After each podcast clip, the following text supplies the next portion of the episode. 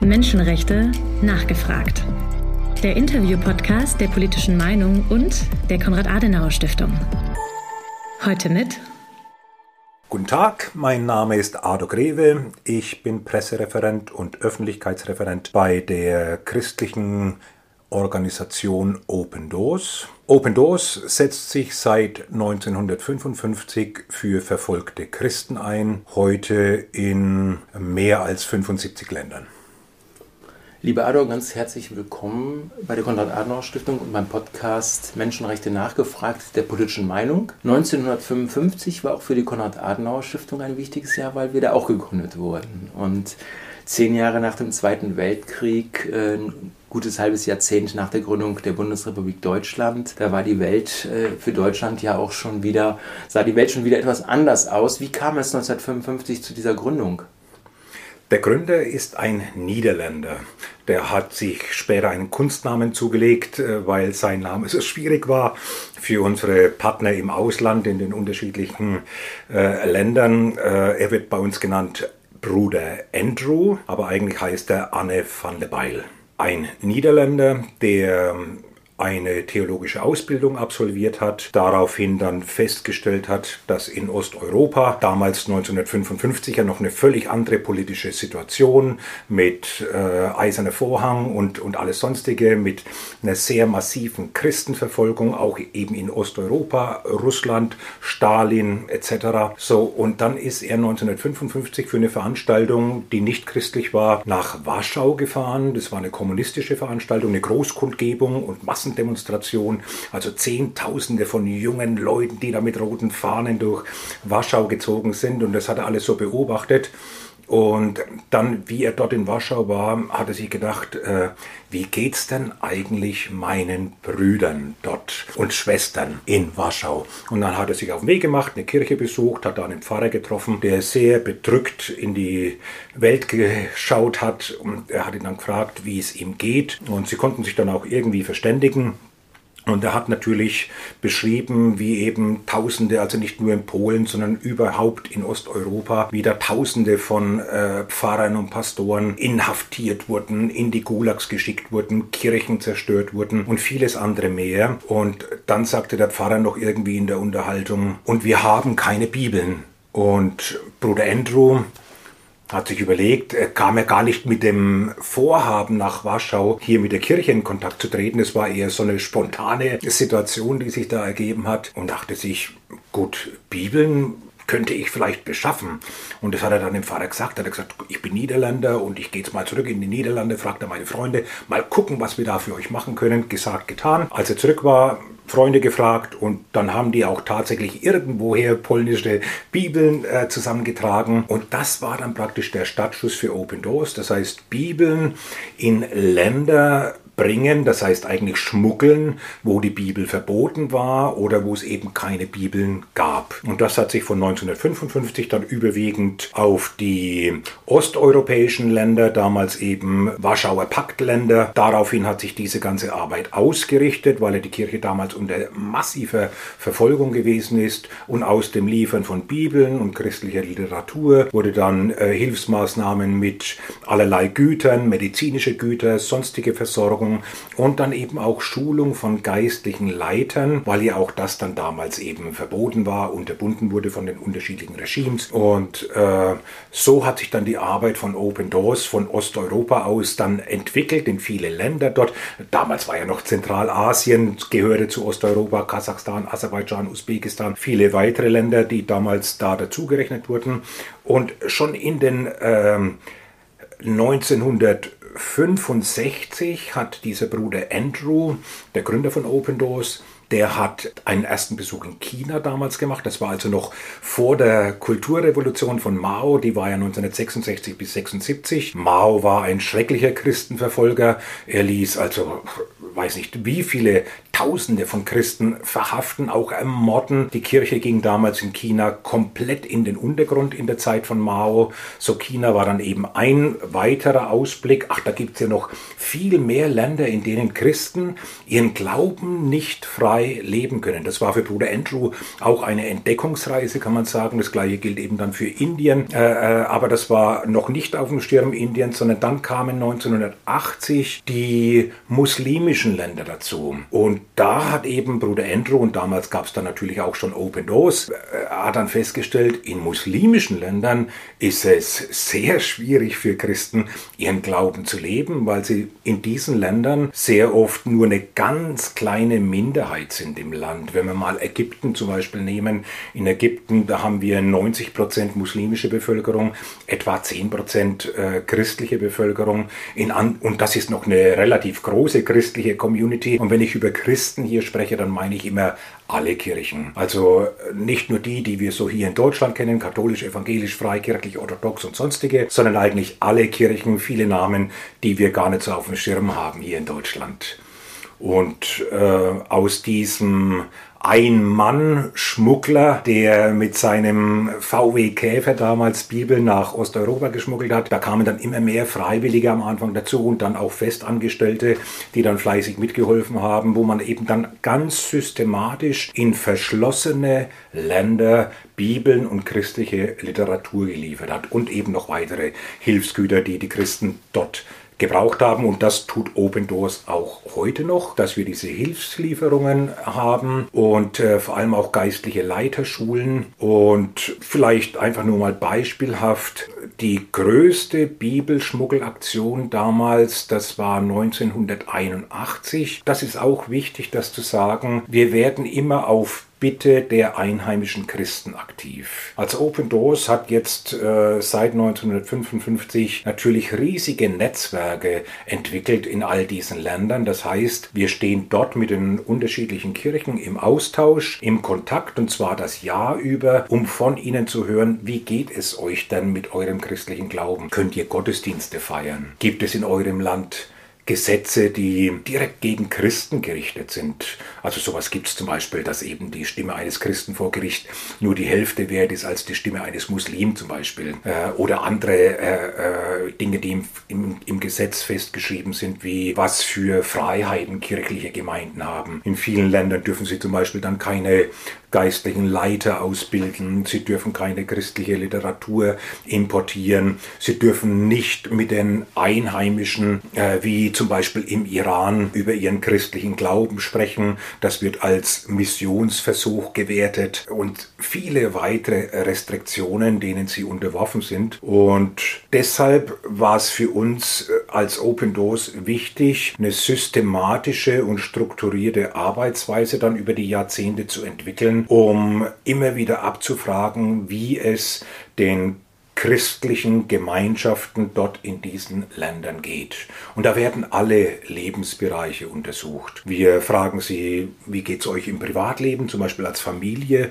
Könnt ihr ohne Gefahr als Familie mittags am Tisch sitzen und ein Tischgebet sprechen? Oder müsst ihr da schon Furcht haben, dass eventuell der Nachbar zum Fenster reinguckt und euch dann bei den Behörden anschwätzt? So ein typisches Land dafür, wo sowas geschieht, ist zum Beispiel Nordkorea. Das ist der Christenverfolgerstaat Nummer eins also dort werden Christen eigentlich am stärksten verfolgt.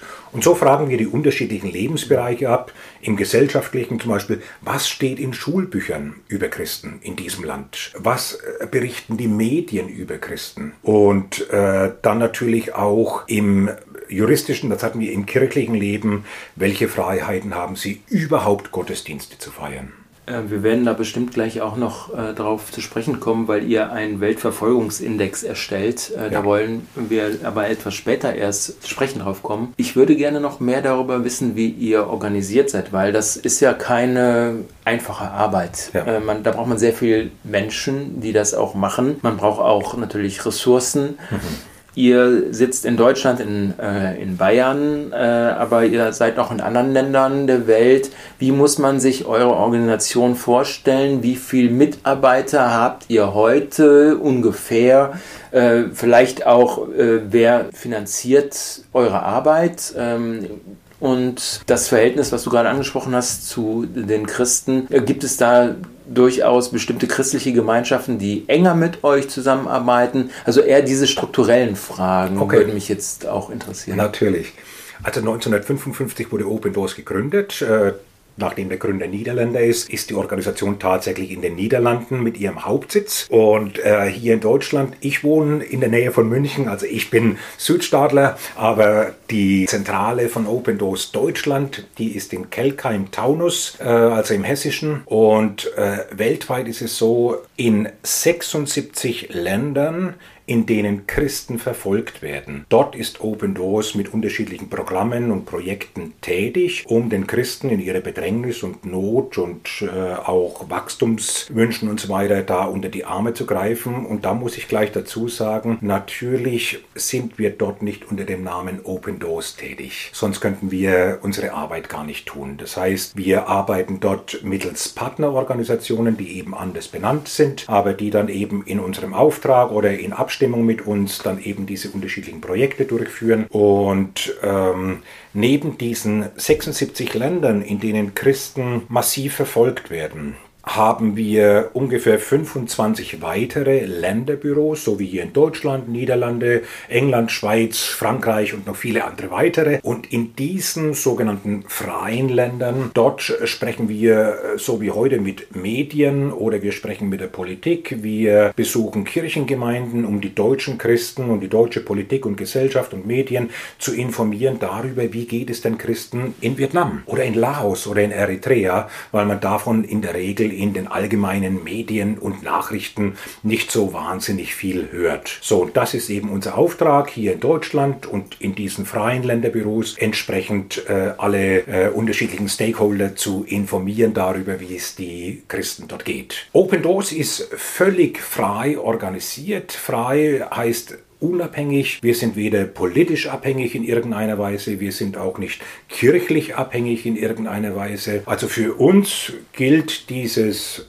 eine Credo, könnte man sagen, wenn jemand sagt, ich bin ein Nachfolger von Jesus Christus, dann soll uns das genügen. Dann würden wir sagen, das ist ein Christ, der folgt Jesus nach, so wie man es eben vom Neuen Testament her kennt. Und dann würden wir ihn beziehungsweise eben seine kirchliche Gemeinschaft würden wir dann entsprechend unterstützen, wenn sie in einer tatsächlichen Verfolgungssituation sich befinden. Und finanzieren äh, tun wir uns eben auch nicht von irgendwelchen politischen Geldern, sondern nur rein über Spenden. Das heißt, es gibt also viele, viele Christen weltweit, die Open Doors kennen. Wir sind ja jetzt auch schon mehr als 65 Jahre tätig am, an der Seite verfolgter Christen und die finden unsere Arbeit unterstützenswert und geben dann eben unterschiedlich Spenden. Mir ist es oft aufgefallen, wenn ich Kirchen besuche, dass dort in einem Schaukasten ein Plakat von Open Doors hängt und Publikationen zum Teil ausliegen mit Informationen über verfolgte Christen weltweit. Äh, jetzt sagst du aber, dass das eigentlich in den Medien nicht so stark äh, vorkommt. Wie erklärst du dir das, dass wir in einem immer noch überwiegend christlich geprägten äh, Land wie Deutschland, dass das ein Thema ist, was eigentlich ein bisschen untergeht? Woran liegt das?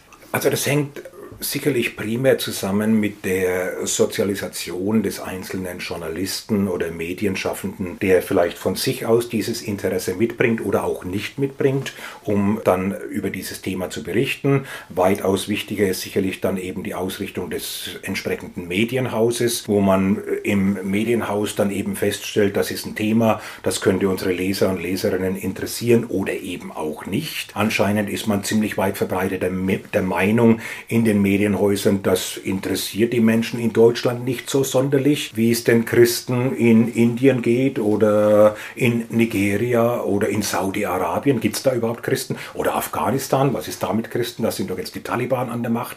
Eigentlich alles sehr spannende Bewegungen und Umwälzungsprozesse weltweit, die natürlich auch gewaltige Auswirkungen haben, nicht nur im Land selbst, wie wir heute feststellen, sondern eben dann bis nach Europa, bis nach Deutschland hineinreichend. Wir denken an die Flüchtlingssituation, wo viele äh, Menschen geflohen sind aus Syrien, aus Irak, jetzt mal da wegen der Kriegssituation oder weil damals eben der IS, also der Islamische Staat, aufkam und sich dann eben deshalb Christen auch im Irak sehr bedroht gefühlt haben, nach Deutschland geflohen sind, dort um Asylschutz gebeten haben. Und sie sagten, dort im Irak werde ich ermordet, allein aufgrund der Tatsache, weil ich Christ bin. Äh, Ähnliches geschieht natürlich auch in anderen Ländern, dass Christen fliehen, weil sie befürchten müssen, dass sie ermordet werden oder dass sie sonst irgendwie massiven Schaden erleiden, also Haus niedergebrannt, aus dem Dorf vertrieben oder vieles andere mehr. So, also das Interesse äh, könnte eigentlich rein aus gesellschaftspolitischer oder rein gesellschaftlicher äh, Perspektive her ist es hochinteressant, was da für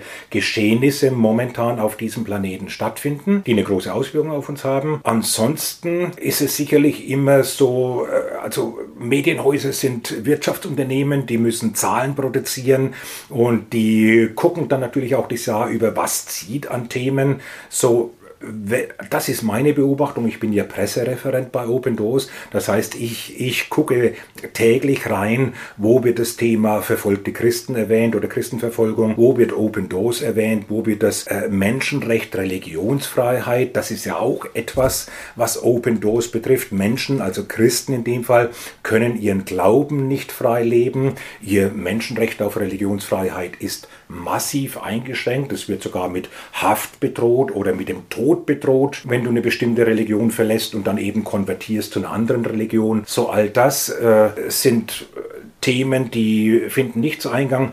Aber wenn jetzt ein schlimmer Vorfall ist, angenommen es geschieht ein Überfall auf einen Gottesdienst, ich erwähne jetzt mal beispielsweise äh, letztes Jahr Pfingsten Nigeria. In Nigeria ist man es gewohnt, dass eigentlich jeden Tag irgendwelche Gewaltvorkommen sind, auch was Christen angeht. Jede Woche irgendwelche Berichte, die ich lese von Christen, die ermordet werden, wo Gottesdienste überfallen werden. Aber jetzt letztes Jahr war es zum ersten Mal so, dass im Süden von Nigeria, der allgemein als eher christlich gilt und der Norden eher muslimisch, im Süden von Nigeria wurde zum ersten Mal ein Anschlag, also ein Überfall auf den Gottesdienst am Pfingsten, was so ein ganz großer Festtag ist bei den Christen. Und dieser Pfingstgottesdienst, der wurde überfallen und dann mehrere Dutzend Christen im Gottesdienst ermordet. Vielleicht äh, eine Frage, weil du ja die Geschichte sehr schön dargestellt hast ab 1955. Gab es bis 1989 aufgrund der Unterdrückung durch die kommunistischen Diktaturen in Osteuropa und den Stalinismus, äh, gab es äh, eventuell da noch ein größeres Interesse an den verfolgten Christen, weil sie in Europa äh, durch den Kommunismus unterdrückt wurden? Äh, und gibt es seit 1990 in deiner Wahrnehmung vielleicht deswegen auch ein äh, sinkendes Medieninteresse an dem Thema, weil man sagt, okay, dieser Konflikt ist eigentlich bei uns gar nicht mehr da, das ist weit weg in anderen Ländern. Du hast Nigeria genannt, wo die meisten von uns noch nicht waren, oder Nord, sogar Nordkorea, wo ohnehin niemand äh, gerne irgendwie äh, hinreisen möchte und wo wir ohnehin fast nichts drüber wissen. Welche Rolle spielt für dieses Thema Christenverfolgung tatsächlich dieses Umbruchjahr äh, 89, 90 äh, bis 91, muss man das ja sagen? Jetzt für die Arbeit von Open Doors war es ja, so. Für das Thema Christenverfolgung. Ja, ja, Christenverfolgung. Für die Arbeit von Open Doors war es immer äh, entscheidend natürlich tatsächlich, welche Freiheit haben Christen dort ihren Glauben zu leben. Also Unterdrückung der Religionsfreiheit. Ab 1989 oder 1990 dann Fall des Eisernen Vorhangs die Grenzen gingen auf, es war plötzlich möglich, Bibeln zu erwerben, auch für die Christen dort im Land. Geistliche Leiter konnten wieder ausgebildet werden. Von daher war die Notwendigkeit, Christen dort in diesen Ländern zu unterstützen, die war nicht mehr in dem Maß gegeben, ausgenommen die zentralasiatischen Länder, so wie Usbekistan, Kasachstan, Aserbaidschan und, und weitere. Mhm. Und da war äh, das äh, Medieninteresse, ob das sehr groß war vor 1989, was jetzt Russland und osteuropäische Länder angeht, das kann ich nicht mehr sagen. Da habe ich jetzt keine, keine Ahnung von. Äh, aber wir hatten damals noch ein anderes äh, Medienverständnis von den Medienschaffenden. Die hatten ganz andere Themen auf dem Schirm, weil sie natürlich auch die globalen Auswirkungen vielleicht irgendwo noch anders erfasst haben. Ich weiß es nicht, dass sie da eine komplexere Vorstellung hatten. Keine Ahnung. Das ist eine Mutmaßung. Aber äh, da hat sich, äh, ob sich da seitdem was verändert hat, kann ich gar nicht sagen. Okay, du hast was mitgebracht, was ich sehr, sehr spannend finde. Und zwar ist das eine Weltkarte, die tatsächlich in Nordkorea, von Nordkorea bis Mauretanien so geht, äh, wenn man äh, guckt von Ost nach West. Und ist getitelt äh, Weltverfolgungsindex 2023, wo wir äh, Christen am stärksten verfolgt werden. Ihr schreibt, weltweit sind mehr als 360 Millionen Christen wegen ihres Glaubens intensiver Verfolgung und Diskriminierung ausgesetzt. In den 50 Ländern des Weltverfolgungsindex gilt dies sogar in einem sehr hohen bis extremen Maß. Davon betroffen sind 312 Millionen der dort lebenden 744 Millionen Christen. Open Doors äh, ruft zum Gebet und zur Unterstützung für diese Christen auf. Das ist natürlich eine sehr beeindruckende äh, Karte. Was kannst du uns zu diesem Weltverfolgungsindex sagen? Wie erstellt ihr diesen Index, der ja tatsächlich so ein Ranking ist? Also Platz mhm. Nummer eins, das hast du angedeutet, ist Nordkorea. Mhm mit äh, wahrscheinlich 89 von 100 erreichbaren Punkten.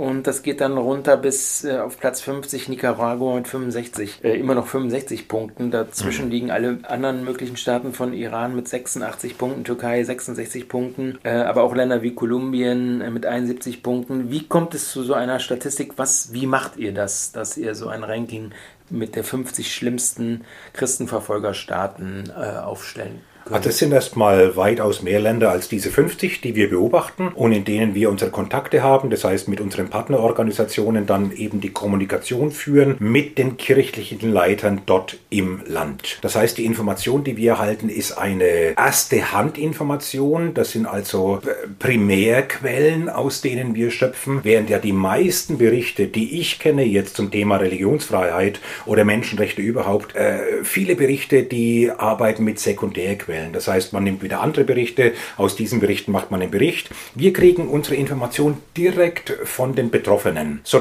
ich habe ja vorhin erwähnt, wir sind mit den unterschiedlichen Kirchen in diesen Ländern beständig im Austausch und lassen uns von ihnen berichten, äh, was geht gerade ab bei euch im Land, äh, äh, wie ist die Situation, was eure Religionsfreiheit angeht. Und dann erhalten wir natürlich auch regelmäßig Berichte, da wurde ein Pastor verhaftet. Jetzt hier äh, habe jetzt eine Meldung erhalten, ich lese jeden, jeden Tag diese Berichte Berichte, da ist ein Pastor plötzlich verschwunden in Zentralasien, äh, äh, äh, woanders wurde jetzt ein Pastor in Myanmar, der wurde zu sechs Jahren Haft verurteilt, weil er in einem Zoom-Meeting aufgerufen hat, eben, dass das Land sich verändern muss. Das war schon politisch anstößig, allein so eine Bemerkung. So, wir lassen uns das Jahr über berichten von den Christen, wie es ihnen geht, und dann legen wir auch mit den Christen dort im Land fest, welche Hilfe braucht ihr jetzt. Die einen sagen christliche Literatur, die anderen sagen sagen, wir brauchen medizinische Hilfe, die anderen brauchen Hilfsgüter, wie jetzt im Irak oder Syrien, gerade Syrien, wo das Erdbeben auch war, oder in der Türkei und, und, und. Und ja, vielleicht erst mal so viel.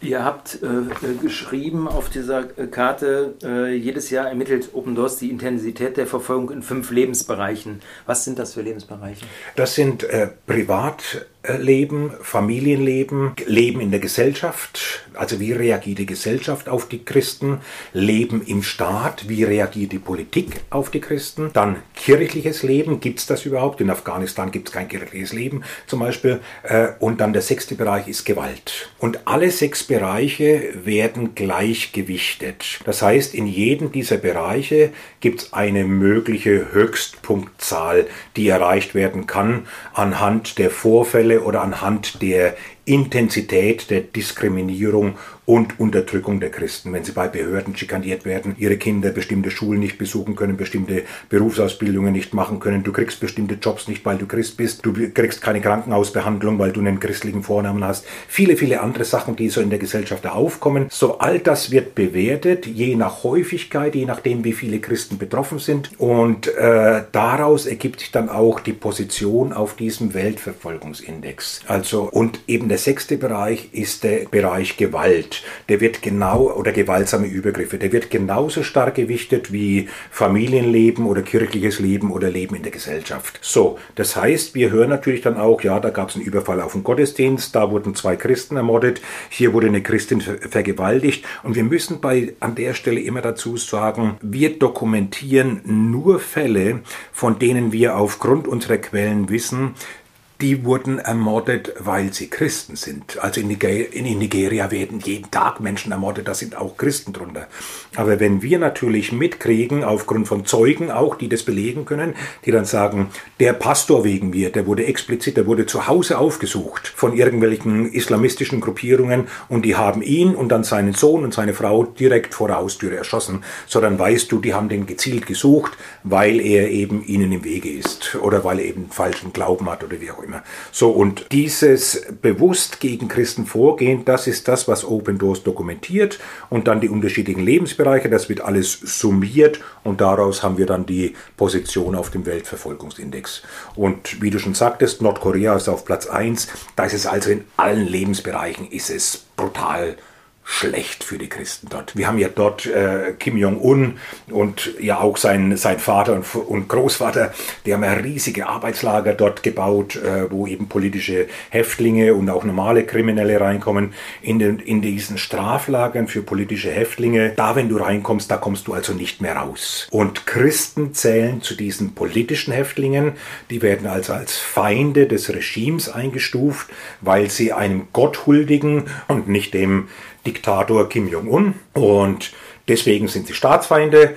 Wenn in Nordkorea jemand mit einer Bibel angetroffen wird, dann wird nicht nur er in dieses Straflager gesteckt bis an sein Lebensende, sondern immer drei oder wenn vorhanden sind sogar vier Generationen. Also alle werden in Sippenhaft genommen. Das ist äh, ja sehr, sehr erschreckend. Äh, wie oft erstellt ihr diesen Index? Jedes Jahr. Der erscheint in der Regel im Januar. Das heißt, da gehen die Berichte des Jahr über ein, dann und die Berichtsperiode ist immer vom 1. Oktober eines Jahres bis zum 30. September des folgenden Jahres. Da nehmen wir die unterschiedlichen Berichte.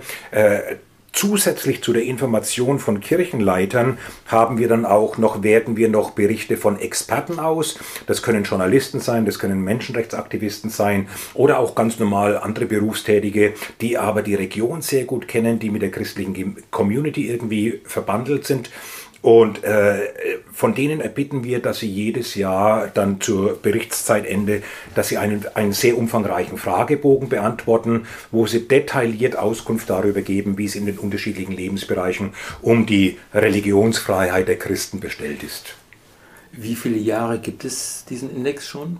Der wird jetzt veröffentlicht seit 1993, also 30 mhm. Jahre. Und Anfang, am Anfang war das für uns eigentlich nur ein hausinternes Arbeitsinstrument. Mhm. Äh, es gibt sehr viele Christen, die betroffen sind von dieser Verfolgung, wie wir gehört haben, 360 Millionen. So, das ist eine ganze Menge. Open Doors kann nicht allen diesen verfolgten Christen dienen. Mhm. Deswegen müssen wir eine äh, Prioritäten setzen und sagen, okay, gut, wir wollen wissen, äh, wie geht es den Christen ganz konkret? Wo ist ist die Situation momentan am dringlichsten und dann müssen wir unsere Ressourcen natürlich entsprechend einteilen, um zu sagen, okay, da wird jetzt wegen wir im Land Indien, da erleben wir gerade eine stark aufkommende Christenverfolgung, da müssen wir jetzt sehr konzentriert helfen und dann wird vielleicht mal eine Kampagne geschaltet oder oder. Es ist ja interessant, dass das dann tatsächlich erst nach der Wende in Osteuropa als Instrument sozusagen publiziert wurde. Ja. Was mich da interessieren würde, weil du da wahrscheinlich einen guten Überblick hast, gibt es ähnliche Rankings von schlimmen äh, Christenverfolger? Staaten, äh, auch von anderen Institutionen oder seid ihr die Einzigen, die das in dieser Form Meines machen? Wissens sind wir die Einzigen, die dieses Ranking machen. Andere, äh, es gibt ja zum Beispiel einen Bericht von den, von den Kirchen, Evangelische Katholische. Kirche, der ökumenische Bericht, der wurde jetzt bislang zweimal veröffentlicht, 2013 und 2017, äh, wo aber kein Ranking stattfindet weil zum Beispiel die Großkirchen sagen, wir möchten jetzt da keine Zahlen veröffentlichen, weil es für uns auch nicht möglich ist, diese Zahlen irgendwie zu ermitteln. So deswegen nimmt man davon Abstand. Für uns ist das äh, jetzt nicht so äh, furchtbar schwierig, Zahlen zu ermitteln. Ich nehme jetzt mal das Land Indien, ist auf Rang 11 im Weltverfolgungsindex in dieser Rangliste von Open Doors. In Indien haben wir 29 Bundesstaaten. Open Doors untersucht diese Bundesstaaten alle einzeln. Und da lassen wir uns dann eben von den Geist, von den kirchlichen Leitern lassen wir uns berichten, wie intensiv ist die Verfolgung, wie häufig findet sie statt. Ist das manchmal, ist das oft, ist das immer? Äh, wie viel Prozent der Christen sind anteilig von dieser Verfolgung? Nur jetzt mal in diesem Bundesstaat betroffen. Ist das ein Viertel, die Hälfte, drei Viertel oder so? So, und dann kannst kannst du natürlich das schon ziemlich gut einengen. Wie viele Christen sind jetzt betroffen in diesem Bundesstaat? Wie heftig ist die Verfolgung? Äh, äh und, und, und, und viele weitere Informationen, die da einfließt. So, dann habe ich einen Bundesstaat. Jetzt mache ich das für alle 29 Bundesstaaten. Daraus ergibt sich dann ein Bild für ein ganzes Land. Und dann tut man natürlich alles in Relation zueinander setzen und daraus ergibt sich dann eben diese, dieses, diese ganze Landsituation und deswegen landet Indien auf Platz 11. Gibt es denn, sagen wir mal, politische Initiativen, äh, die sich auf diese Arbeit von euch stützen, auf diese Zahlen und Hintergrundberichte? Äh, kannst du da ein Beispiel für nennen, dass beispielsweise, wenn man, äh, wir haben ja auch einen Beauftragten für weltweite Religionsfreiheit ja. in, in Deutschland seit fünf Jahren, werden da solche Zahlen und Hintergrundinformationen dann auch benutzt für die Berichterstattung von offiziellen Stellen? Oder ist das eher eine Geschichte, die ihr als Organisation für euch äh, betreibt? Die Beauftragten der Bundesregierung für Religionsfreiheit, also erstmal Markus Krübel, der vorherige, äh, der hat sich auf jeden Fall mit dem Weltverfolgungsindex befasst, hat das auch in seinen Bericht, den er ja alle zwei Jahre an die Bundesregierung da abliefert, äh, hat er das erfasst, aber nicht die Zahlen konkret, sondern insgesamt diese Situation. Wir haben ihm zum Beispiel Informationen gegeben, ganz besonders über die Situation der Konvertiten in diesen Ländern. Wir haben hier hinduistischen Glauben, buddhistischen Glauben, islamischen Glauben, andere Formen von Glauben, Animismus und so weiter. So, das heißt, die Menschen, die ihren früheren Glauben verlassen und dann Christen werden, das sind die, die am stärksten verfolgt werden. Und gerade die äh, äh, etliche der Berichte, die veröffentlicht werden zum Thema Religionsfreiheit, die haben die Situation der Konvertiten nicht besonders gut im Blick. So, da sind wir dadurch, dass wir natürlich mit den Kirchengemeinden dort im Austausch sind, äh, da erfahren wir dann, wie wegen wir jetzt in Syrien. Wir haben in Syrien Bürgerkrieg, äh, wo man sagt Chaos, Not, Elend, Katastrophe pur, jetzt noch Erdbeben. Und trotzdem schreiben uns Kirchenleiter aus Syrien in den letzten elf Jahren des Bürgerkriegs. Sind mehr Muslime zum Glauben an Jesus Christus gekommen als in den Hunderten von Jahren vorher. Also das heißt, wir haben hier aktuelle Informationen. Die Muslime, die kommen zu den Kirchen, weil sie einfach da um Hilfe bitten, kann ich was zum Anziehen haben, kann ich Essen haben und so weiter. Und da sieht man ja auch, wie die christlichen Kirchen dort aufgestellt sind. Egal, ob du Muslim bist oder Jude oder Druse oder Bahai oder was, wenn du zu so einer Kirchengemeinde kommst in Syrien, dann kriegst du eben was zu essen und du kriegst einen Ofen und du kriegst eine warme Decke äh, und vielleicht auch noch medizinische Hilfe. So, und äh, so kommen wir an unsere Zahlen weil wir in diesem Austausch stehen. Wie geht ihr damit um, dass in Irak äh, und in Syrien, was du angesprochen hast, die christlichen Gemeinden oftmals unter dem Schutz der autokratischen Herrscher standen und deshalb zum Teil eher äh, mit den Autokraten sind als mit den revolutionären Bewegungen, die zum Sturz dieser äh, Autokraten führen äh, sollen? Nachdem ja alles, was Open Doors tut, immer äh, entsteht aus dem, was uns die verfolgten Christen berichten, äh, ist es auch in dieser Situation so, äh, dass wir von ihnen Informationen erhalten, warum sie sich zum Beispiel eben dann mit dem autokratischen äh, Regenten dann zusammentun. Ich nehme jetzt mal noch dazu äh, Ägypten. Als Sisi, Präsident von Ägypten, der ist ähm, relativ oft in der Kritik hier in den deutschen Medien als diktatorische Avancen, die er da pflegt und Menschen willkürlich verhaften lässt. All das stimmt. Solche Dinge geschehen. Menschen werden willkürlich verhaftet. Zumindest jetzt aus unserer Sicht hier in, in Deutschland. Wir haben ja auch nicht alle Details. So, aber die Christen berichten uns eben, dass seitdem Al-Sisi an der Macht ist, dass er, wir hatten vorher die Situation unter Mursi, äh, unter Mubarak, dass Christen massiv von Seiten der Bevölkerung aus verfolgt wurden. Gab es dann irgendwo ein kleines Dorf in Oberägypten oder so und, und da hatten wir jetzt eben, sagen wir mal, anteilig 10% Christen dort im Dorf und die sagten, okay gut, wir sind 5000 Einwohner, 500 davon sind Christen, wir hätten ganz gerne eigene Kirche im Dorf. Das wurde dann nicht zugelassen von der Bevölkerung, nicht irgendwie von der Regierung oder von den Behörden, sondern von der Bevölkerung. Dann kam es zu Unruhen, dann kamen die Behörden ins Spiel, dann kam die Polizei dazu und die hat dann eben das verboten, dass hier eine Kirche gebaut wird, weil das ja ein muslimisches Land ist und da ist das verboten. Okay.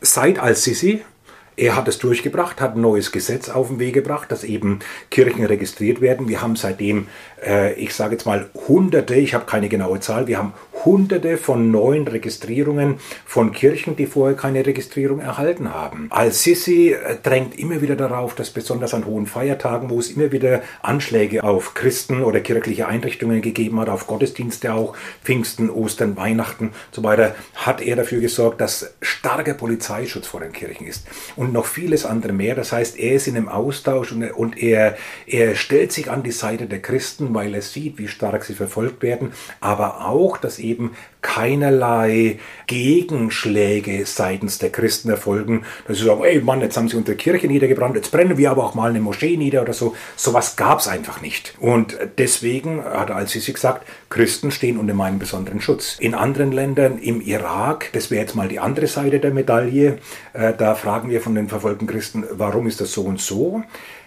Würde jetzt eine, ein anderer Herrscher an die Macht kommen. Also Diktatoren haben ja die Eigenschaft, dass sie nicht nur eine Gruppe, sondern dass sie so ziemlich alle Gruppen eigentlich unter ihrer Knede oder Fuchtel halten, unter ihrer eisernen Faust halten und von daher natürlich auch insgesamt dann die Kriminalität nicht so aufleben kann, weil sie massive Repressalien erleben, alle Gruppierungen. So, wenn ich jetzt aber einen Herrscher habe, der sagt, äh, aus meiner Sicht sind alle Religionen hier im Land willkommen und der dann sagt, die Christen dürfen gerne ihre Gottesdienste feiern, äh, so dann ist natürlich die christliche Community dafür dankbar und sagt, all right, äh, lieber Herr Präsident, dann werden wir für dich beten und äh, etc. Die Alternative in etlichen dieser Länder wäre, dass eine islamistisch geprägte Regierung an die, an die Macht kommt und die würde dann eben einen rigorosen strengen äh, Islamismus in diesem Land durchsetzen, der bedeuten würde, dass die Religionsfreiheit für andere Gruppen, die nicht muslimisch sind, nach ihrem Muslim oder Islamverständnis, das muss man noch dazu sagen, da wo der strenge wahhabitische Islam wie in Saudi-Arabien oder Katar und anderen Ländern äh, ausgelebt wird, äh, so das sagen dann die Christen, da ist uns ein Diktator, der im Großen und Ganzen uns den Rücken einigermaßen frei hält, auch von terroristischen oder islamistischen Gruppierungen, der ist uns lieber als irgendeine eher dann freiere Regierung, von der wir aber dann erwarten müssten, dass wir eine massive Unterdrückung unserer Religionsfreiheit erleben. Vielen Dank. Nur zur Info, äh, auf Platz 12 der Verfolgung steht immerhin äh, Syrien mit 80 Punkten, also ein Staat, wo äh, Assad jetzt seit elf Jahren, zwölf Jahren gegen die eigene Bevölkerung mit allen Mitteln kämpft und China, äh, das nicht nur die Uiguren in Lager sperrt, sondern mhm. auch die christlichen Gemeinden, das christliche Gemeindeleben mhm. unterdrückt. Äh, also was du gesagt hast, ein, eigentlich ein gutes Beispiel dafür ist für eine kommunistische Diktatur, die alle äh, Glaubensrichtungen sehr stark äh, repressiv unterdrückt, steht bei euch auf äh, äh, Rang 16 mit 77 von 100 Punkten. Du hast das Thema Konversion schon angesprochen und das war heute auch ein Gesprächsthema, das du im Bundestag hattest. Ihr habt nämlich ein neues Paper äh, erarbeitet, äh, das heißt Schutz für Konvertiten vor Abschiebung in Länder mit Christenverfolgung. Und äh, das ist eine Erhebung zur Situation von 6.516 Konvertiten in Deutschland. Mhm. Ähm, ich finde das Thema sehr, sehr spannend. Mhm. Weil äh, natürlich, du hast es schon gesagt, Konvertiten in vielen Ländern ganz besonderer Repression ausgesetzt sind, weil Konversion in äh, vielen Ländern einfach gar nicht äh, oder in vielen Religionen gar nicht erwünscht ist. Mhm. Unser Begriff von Religionsfreiheit aber genau das verlangt. Äh, also Religionsfreiheit bedeutet halt, dass ein Christ Moslem werden kann, ein Moslem aber auch Christ werden darf. Äh, was äh, habt ihr in dieser Studie, was habt ihr da herausgefunden? Mit der ganz großen Flüchtlingsbewegung 2016, ich kürze das mal ab und vereinfache das Ganze, äh, 2016, äh, sagen wir mal, sind etwa eine Million Muslime überwiegend nach Deutschland gekommen, auch aus Ländern wie Syrien, Irak, Iran etc. und, und Afghanistan und weitere. So, jetzt sind viele hierher gekommen und äh, die haben natürlich hier Antrag auf Asyl gestellt und dann geben die unterschiedliche Gründe an, warum sie Asylschutz beantragen. Die einen aus wegen politischer Verfolgung und dann gab es eben eine ganze Reihe unter diesen Flüchtlingen, die nach Deutschland kamen, die Antrag auf Asyl gestellt haben wegen religiöser Verfolgung. So, da gab es also Muslime, die bereits in ihren Herkunftsländern, also ursprüngliche Muslime, geborene Muslime, die äh, äh, in ihrem Land, im Iran, in Afghanistan, in Irak, äh, äh, sich begonnen haben, für den christlichen Glauben zu interessieren, aus ganz unterschiedlichen Gründen. Die wurden dann entweder in ihren Herkunftsländern schon Christen oder sie haben sich dort interessiert, weil das aber sehr gefährlich ist, wie du ja schon sagtest. Äh, es ist in manchen Ländern verboten, den Glauben zu wechseln, per Gesetz. Auf den Malediven, was ja auch auf dem Weltverfolgungsindex ist, da ist laut Verfassung musst du Muslim sein. Es ist keine andere Religionsgemeinschaft zugelassen auf den Malediven. Als Urlauber kannst du schon als Christ einreisen, aber du kannst nicht dort leben. Ne? Du kannst kein Bürger sein vom Land.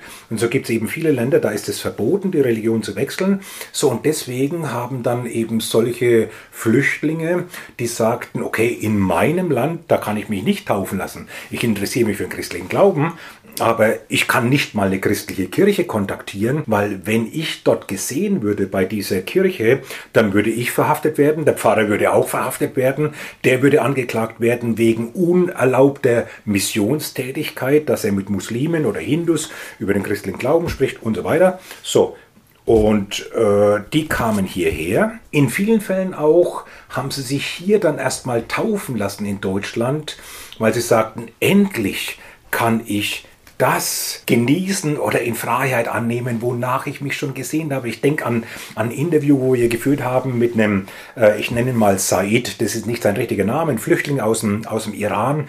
Der wurde dann vom Verwaltungsgericht gefragt, welche Stellung die Taufe in seinem Leben hat. Also das ist ein Konvertit, der hat dann hier in Deutschland angegeben, ich bin geflohen aus dem Iran, weil ich Christ geworden bin. Das haben die Behörden gemerkt. Dann gab es eine Hausdurchsuchung und äh, einige meiner Freunde wurden festgenommen. Und, und, ich bin dann, bevor die mich festnehmen konnten, bin ich aus dem Iran geflohen und dann hier nach Deutschland. Okay, jetzt wollte der Richter von ihm wissen so und äh, welche Bedeutung hat die Taufe für sie. Und da sagte er, Stellen Sie sich vor, ein Mann war 30 Jahre blind und plötzlich kann er sehen. So war das für mich. In dem Augenblick, wo ich mich habe taufen lassen, das war so, wie wenn alle Last von mir abfällt und ich wusste einfach, ich bin im Licht. Das war für ihn wie eine Lebenswende und er sagte, und seitdem bin ich im Austausch mit dem wahren Gott.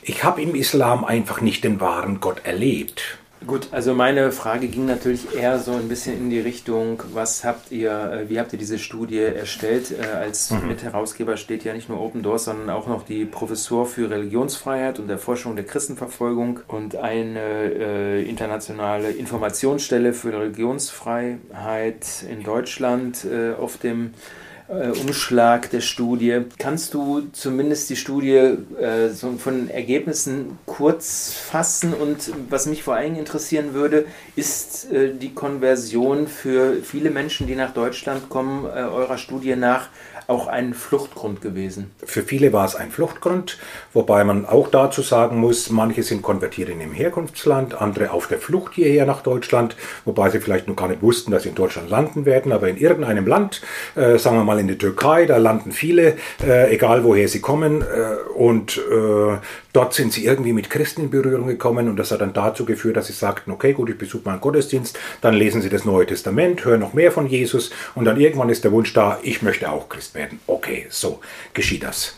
Äh, wir haben jetzt hier äh, diese Studie gemacht, wo wir die Daten von mehr als 6500 von diesen Konvertiten erhoben haben, die hier in Deutschland sind. Wir haben weitaus mehr Konvertiten hier in Deutschland. Die Studie war aus der Sicht von Open Doors notwendig, weil viele von diesen Konvertiten genau eben das vorgebracht haben beim Bundesamt für Migration und Flüchtlinge, BAMF, sowie bei den Verwaltungsgerichten, wo sie sagten, ich werde verfolgt aus religiösen Gründen, ich bin jetzt Christ geworden, ich komme aus dem Iran, Iran. Wenn ich dorthin zurückgehe, dort ist es per Gesetz verboten, den Islam zu verlassen. So von daher, wenn ich jetzt da zurückgehen würde und die würden mich dann bei Einreise am Flughafen Teheran, äh, äh, da wird ja jeder interviewt von der Polizei und wenn die dann fragen würden, was hast du da gemacht? Wenn ich dann sagen würde, ich bin Christ geworden, lande ich im Gefängnis. Punkt. Und äh, das haben sie vorgegeben als Fluchtgrund, religiöse Verfolgung. Und dann wurden wir informiert von den Gleiche Arbeitsweise auch hier in Deutschland. Wir kriegen unsere Informationen von den Kirchengemeinden hier, evangelisch, katholisch, freikirchlich, orthodox und was es gibt. So, äh, die haben uns dann informiert, die Pfarrer und Pastoren, hallo, wir haben so viele Konvertiten bei uns in der Gemeinde, die alle sich für den christlichen Glauben interessieren. Die haben jetzt Antrag auf Asylschutz gestellt und die kriegen keinen Asylschutz. Und, aber in der Vergangenheit war das kein Problem. Als 2016 die vielen Flüchtlinge kamen, war Asylschutz aus religiösen Gründen, wegen religiöser Verfolgung, äh, das war kein Thema. Viele haben das erhalten. Jetzt, 2017, 2018, funktioniert es nicht mehr. Und dann hat Open Doors genau nachgefragt. Wir wollten genaue Daten haben. Äh, äh, wann war der Wendepunkt? Und wie, ist, wie unterscheidet sich das Ganze von den Zahlen her? Und äh, vor Mitte, Mitte 2017 war irgendwie so ein Knackpunkt. Vor Mitte 2017 haben mehr als 67 Prozent der Konvertiten Asylschutz erhalten. Nach Mitte 2017 waren das nur noch 37 Prozent. Und dem wollten wir auf den Grund gehen. Was, was steckt da dahinter? Was, was ist der Grund dafür? Ja, äh, was mich sehr interessieren würde, es gibt ja auch das Instrument des Kirchenasyls. Ja. Und äh, da würde ich gerne wissen, hast du da mal von gehört, werden auch Konvertiten im Kirchenasyl aufgenommen? Ja, weil viele Pfarrer einfach verzweifelt sind. Sie sind mit ihren anbefohlenen äh, Gemeindemitgliedern, muss man ja sagen, sind die eben bei der Anhörung beim Bundesamt für Migration dabei gewesen. Äh, so, äh, sagen wir mal, die Frau, der Mann, die da jetzt äh, in dieser Kirchengemeinde sind, vom Pfarrer betreut werden, die hat er jetzt getauft vor zwei Jahren, die kommen regelmäßig in den Gottesdienst, der kennt diese Leute. So, der ist mit denen jede Woche unterwegs, der kennt ihr Familienleben, ihr Eheleben und, und, und weiß, wie sie aufgestellt sind und der kann also eben sagen als Pfarrer, ich kenne den Mann, ich weiß, der ist Christ und er lebt seinen christlichen Glauben. So, deswegen gehen die mit zu der Anhörung beim Bundesamt für Migration äh, und äh, sind da praktisch als Zeugen zugegen, eventuell eben auch um eigene Erfahrungen mit diesen Menschen einzubringen, was in vielen Fällen gar nicht gehört werden will vom BAMF, was der Pfarrer oder Pastor zu sagen hat. Die kommen da gar nicht zu Wort, auch wenn sie dann irgendwie eine Bescheinigung vorlegen, hey, der geht schon seit zwei, drei Jahren zu uns in die Kirche, der arbeitet da ehrenamtlich sogar mit, der macht dieses und jenes. So, das interessiert dann in vielen Fällen gar nicht, dann, dann erfolgt eine Ablehnung bei BAMF. Und dann, wie es im Asylprozess ist, dagegen kann dann dieser Konvertit klagen beim Verwaltungsgericht. So, und dieses Verwaltungsgericht nimmt den Fall nochmal auf, guckt sich das nochmal im Detail an und da ist das gleiche Prozedere wieder. Der wird gefragt nach seiner Echtheit des Glaubens oder, oder was ihn da bewegt hat und so weiter. Und äh, dann kriegt er entweder dann doch Asylschutz oder eben aber keinen. Und wir haben eben festgestellt, dass diese entsprechende Absinken der von Asylschutzzahlen sich dann ab Mitte 2017 ergeben hat. Das heißt, viel, viel weniger Konvertiten erhalten jetzt Asylschutz hier in Deutschland.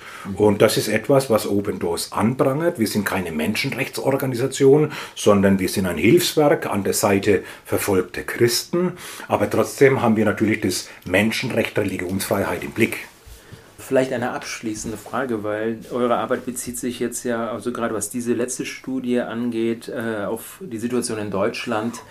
Kennst du Beispiele dafür, dass in anderen, meinetwegen europäischen Ländern auch äh, der Schutz von Konvertiten besser aussieht als bei uns? Es gibt beides, sowohl besser als auch schlechter. Also zum Beispiel in skandinavischen Ländern ist es auch äh, mal gesamtheitlich gesprochen, oder nehmen wir Schweden raus, ist es so, dass äh, Konvertiten auch sehr wenig Chancen haben, Asylschutz zu erhalten. Dort weitaus besser sieht es zum Beispiel in den Niederlanden aus. Äh, dort, ich kann jetzt keine Prozente angeben, aber das weiß ich von meinen Kollegen aus den Niederlanden, der sich auch mit diesem Thema befasst hat, oder mein Kollege in, in, in UK, in England, der sich auch mit dem Thema befasst hat und die haben auch eine Umfrage gemacht und da äh, ergeben eben die Zahlen äh, äh, ganz anderes Bild, nämlich dass wesentlich mehr Konvertiten Asylschutz erhalten. Das heißt, wir haben hier das Problem in Deutschland, dass diesen Menschen, die Christen geworden sind, einfach nicht geglaubt wird. Und den Pfarrern und Pastoren, die sagen, hallo, ich kenne den Typ, eh, der ist zwei Jahre Gemeindemitglied oder vier Jahre, so weiter. So hier, äh, ich, ich belege das mit meinem Namen, mit meiner Unterschrift, ich stehe für ihn praktisch ein, auch vor den Behörden, mit unserer Kirchengemeinde. Äh, so, auch den Pfarrern wird nicht geglaubt. Sondern der Mitarbeiter oder die Mitarbeiterin beim BAMF oder beim Verwaltungsgericht, der sagt, okay, gut, ich unterhalte mich mit dieser Person und stelle nach einem Gespräch von zwei, drei Stunden, stelle ich fest, nee, nee, der ist gar kein Christ. Und dann wird er kriegt er eben keinen Asylschutz, weil dem droht ja auch keine Verfolgung, wenn ich den zurückschicke in den Iran oder nach Afghanistan oder nach Syrien. Der ist ja kein Christ geworden. Und das ist ein Dilemma. Denn diese Menschen, die sind hochgradig verzweifelt, gerade hier aus Berlin. Ich weiß das von verschiedenen Kirchengemeinden. Ich nehme jetzt mal eine raus. Ich will jetzt den Namen hier nicht sagen, wo mir die Leiterin von dieser Einrichtung dort mitgeteilt hat, unsere Leute sind schwer traumatisiert, schon alleine aufgrund der Flucht. Jetzt kommen sie hierher. Früher hatten sie Angst vor den Behörden im Iran. Heute haben sie Angst vor den Behörden in Deutschland. Und das ist eine Katastrophe. Die, die haben jeden Tag Angst davor, dass die Polizei vor der Tür steht, sie aus dem Zimmer raus oder aus dem Bett rausgeholt werden, mit dem Polizeiauto zum Flughafen äh, chauffiert werden und dann werden die abgeschoben in ein Land, wo du den Glauben nicht wechseln darfst. Das heißt, die Bedrohungssituation, die ist ja jederzeit gegeben und das wissen diese Konvertiten und sie sagen, Liebe bin ich tot. Das ist jetzt kein, kein wirklich schönes äh, Schlussstatement. Ich glaube auch, dass das ein Thema ist, was uns noch sehr viele Jahre beschäftigen wird, weil wir die Fluchtbewegungen äh, andauernd erleben. Vielen Dank, Ado, dass du hier warst beim Podcast Menschenrechte nachgefragt der politischen Meinung der Konrad-Adenauer-Stiftung und viel Erfolg weiterhin für eure Arbeit. Ich danke sehr für die Einladung. Die politische Meinung. Neutral geht gar nicht.